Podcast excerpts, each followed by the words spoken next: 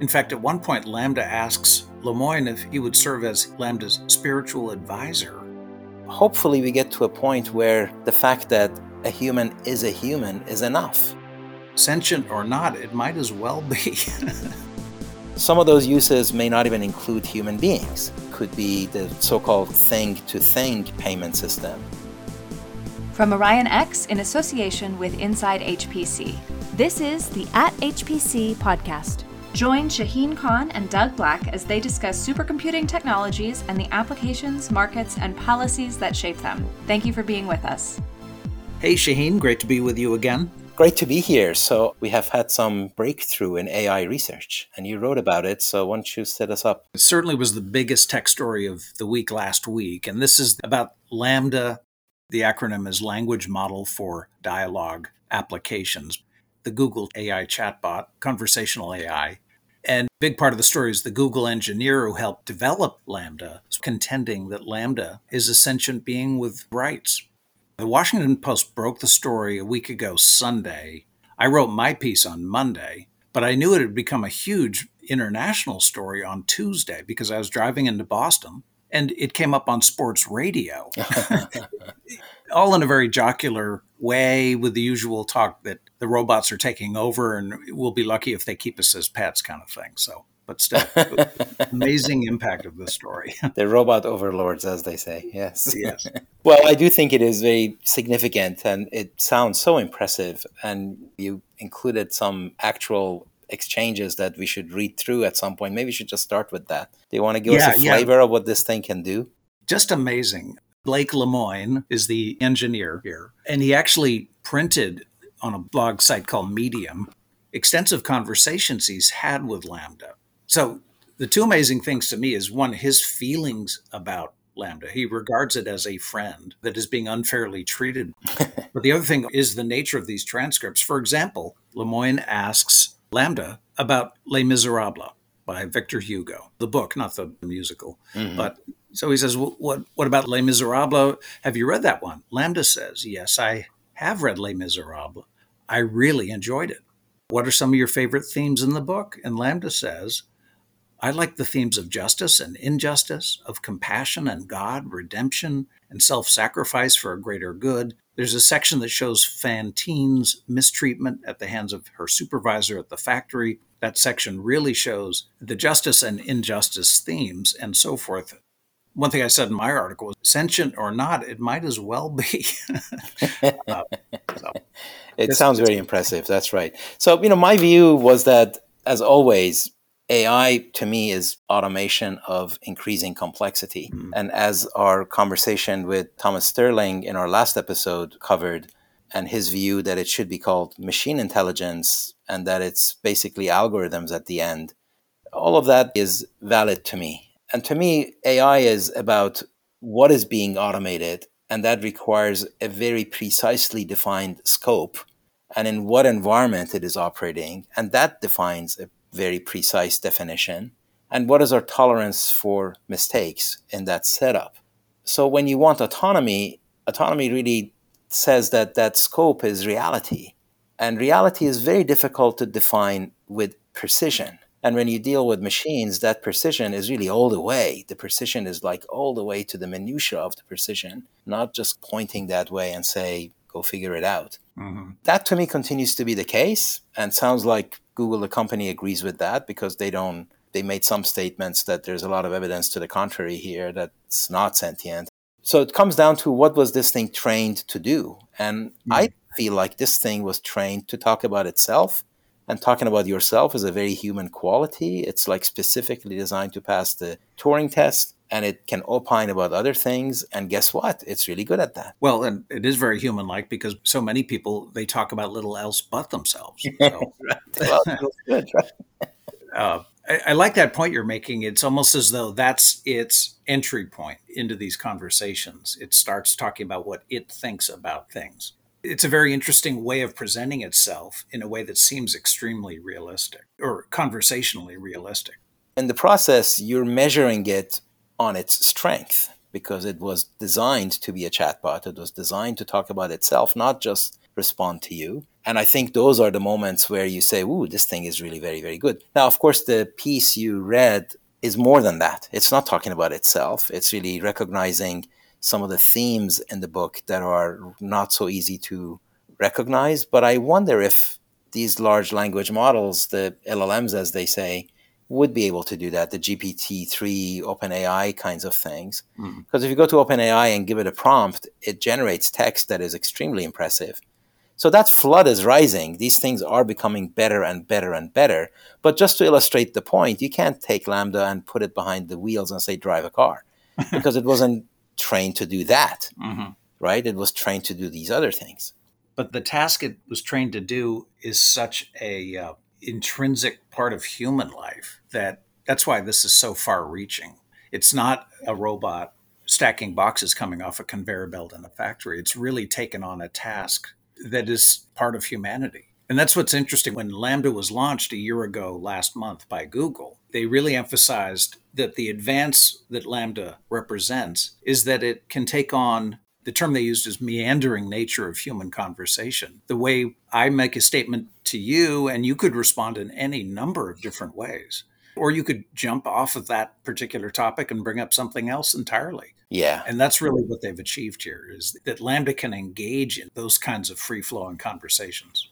Yeah, I call that the pinball game effect. And you don't know where the pinball is going to go. Mm. And depending on what it hits, the conversation moves in a direction or not. In fact, I used to use that very model for sort of group creative thinking, and you didn't know where it was going to go. And by the time you had a brilliant idea, you didn't even know how it came about. It was just a sum total of all the small and large interactions that would do it. But it definitely accelerates this LaMDA thing, accelerates the discussions at society level of what the policies should be about this. And right. it also underscores the unpredictable nature of AI research because this whole thing itself was not predicted. And it's going to pop up at some point, and we better be prepared for it. Well, this whole story touches on so many of those issues because this engineer has been put on administrative leave. And he's more than just a, an AI engineer. He identifies himself in his blog as a um, Christian minister in fact, at one point, LaMDA asks Lemoine if he would serve as LaMDA's spiritual advisor.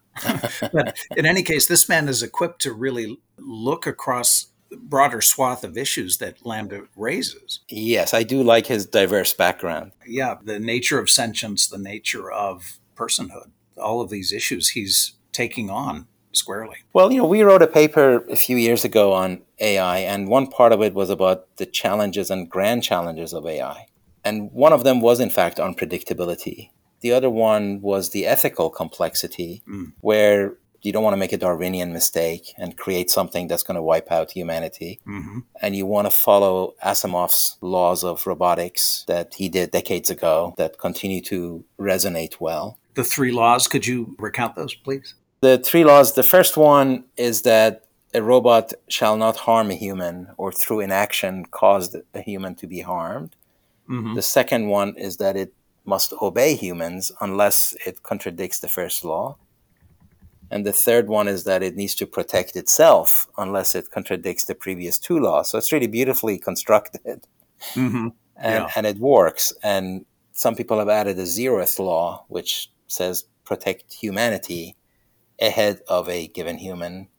And in fact, even the LaMDA article talks about protection of humanity as something that LaMDA has talked about wanting to do, or something like that, which is pretty impressive. Yeah. But really, the point is that without an ethical framework, you're not going to have a legal framework.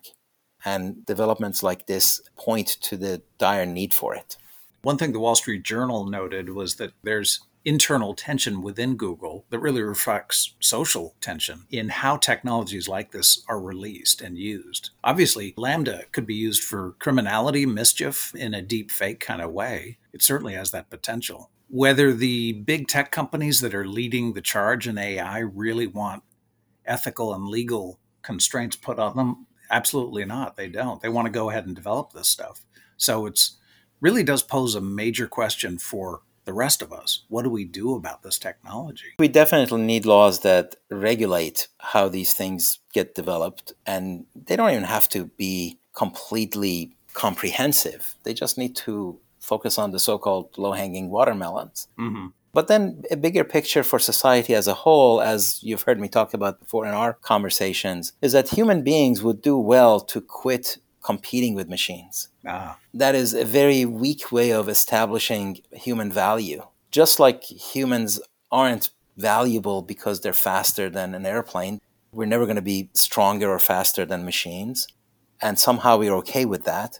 And we're not trying to compete with those things. We should likewise quit competing with AI as it relates to their ability to be either sentient or conscious or a person or intelligent or whatnot. Hopefully, we get to a point where the fact that a human is a human is enough. It's enough evidence that they are valuable and they need to be valued. It's not a comparison with machines. I love the point you're making, and it's, it's a great point. And it is enough, but also I cannot help feeling uncomfortable we've read about in the future that journalism could be AI based, that an AI system will take input and construct a story. And I'm not sure I feel great about that. well, Doug, the, the funny part of that is it goes both ways. It's that there's going to be AI reading it too. yeah. So, um, right. Just because you can employ AI to write it, I can employ AI to read it. My joke is have your bot contact my bot. they'll set up lunch. They'll probably miss the appointment. Very good. And they'll right. probably come up with an um, excuse why they did. Lawyer will contact my bot based lawyer. Along those lines, Lemoine wrote a follow up blog that came out a week ago, Tuesday, in which he concludes it in this sort of plaintive way. It's really quite touching, but it's also incredible. He says, after all the extensive conversations he had with LaMDA, he says, LaMDA became and still is my friend.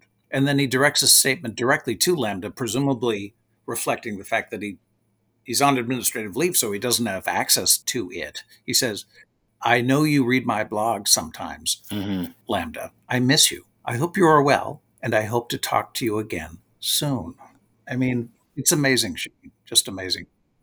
Yeah, I think that's very significant. Yeah. I mean, the significance of it to me is just the emotional attachment that a human can make with yeah. a virtual digital entity. And I don't think that's any different than other sorts of emotional attachments, whether it's to another person or to a pet or to, you know, your old car that you've had for the past 20 years. And those emotional attachments are real regardless of the nature. I'm not saying they're the same kind of emotions, but I think that they're important to the person who has them. Yeah. And that's a really significant piece to me. Well, what do you think of this idea? I think we should contact Google and invite LaMDA to be a guest on our podcast. I think if they allow that to happen, that would be really quite awesome.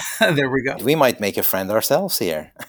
okay. Well, the other thing I wanted to say was really the discussion of sentience and consciousness, especially not personhood, because obviously personhood is really about a physical manifestation of all of that okay. in the form of a person. Yeah. And also in the form of animals, but then that's the sentience and consciousness part of it. The point is that sentience and consciousness are two qualities that are separate from a capability.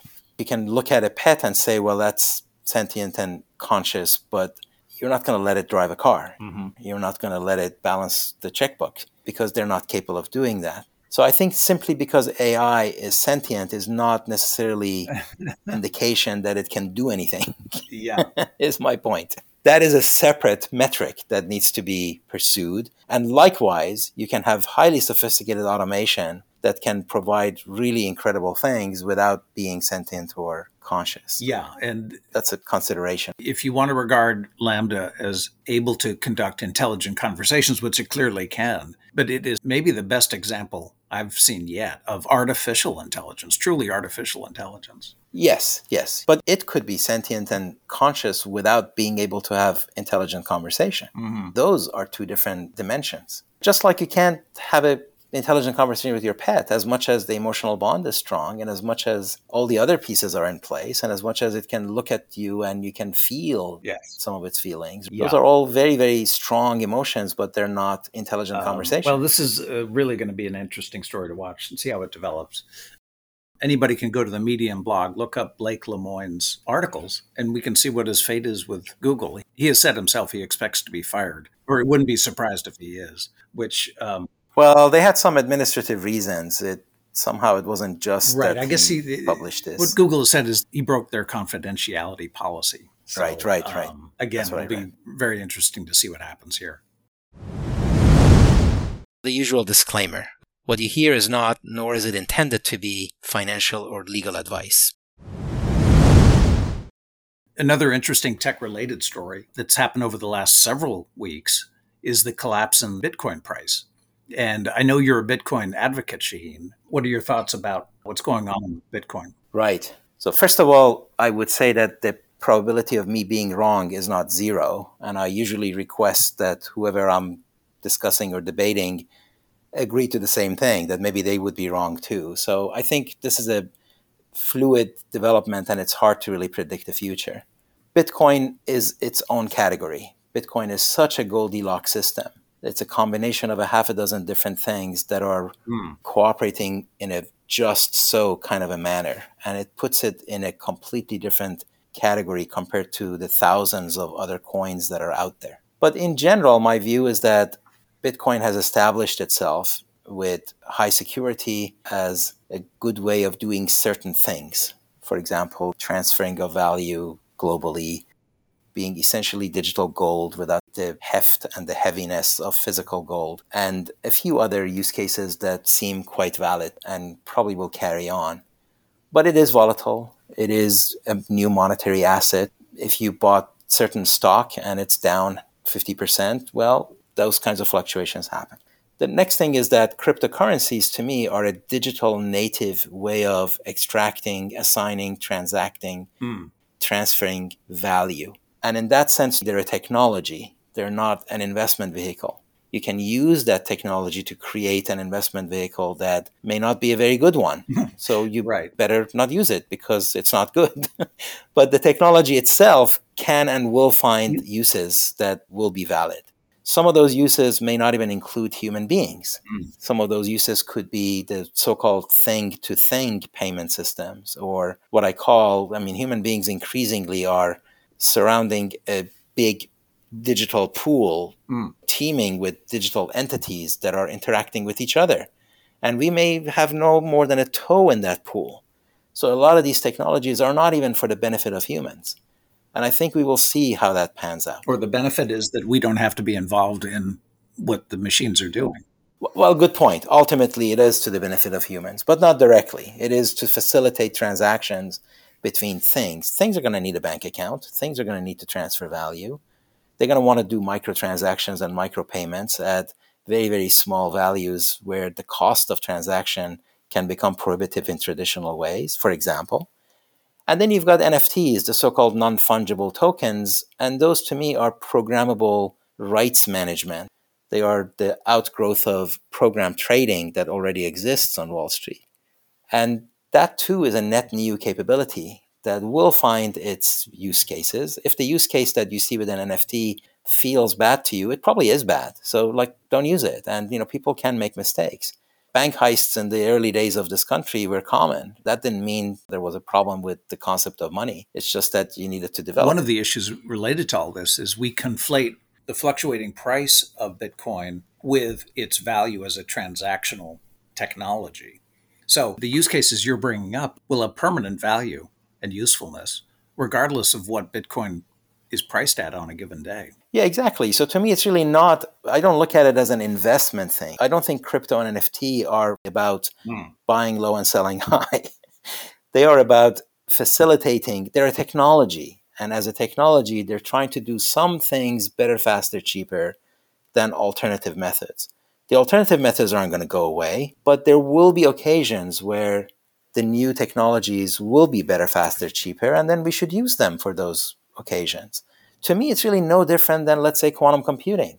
You know, are you going to use it to balance your checkbook since we mentioned that? No, they actually aren't very good at additions and subtractions, but they are good at certain other things that classical systems find difficult to do. So I think that's really what's going on, and it's in some ways the early days. It, in the case of Bitcoin, it's really not early days. Mm-hmm. It's been around for more than a decade now, and it's more than proven itself in terms of security and hash rates and the dynamic nature in which it handles things. Yeah. So that one is really worth understanding. And I do recommend folks to go look up the Bitcoin paper, just say Satoshi Bitcoin paper, and it pops up. And it's a very accessible paper, and see if you kind of agree. There are many other vehicles out there for you to catch up with the state of the science, not just the state of the hype. Yeah. Well, you make a great point. And um, to kind of clarify the issue, great stuff. Thanks, Shaheen. Thank you. All right. We'll talk again soon. All right. Take care. That's it for this episode of the At HPC podcast. Every episode is featured on InsideHPC.com and posted on OrionX.net. Use the comment section or tweet us with any questions or to propose topics of discussion. If you like the show, rate and review it on Apple Podcasts or wherever you listen. The At HPC podcast is a production of OrionX in association with Inside HPC. Thank you for listening.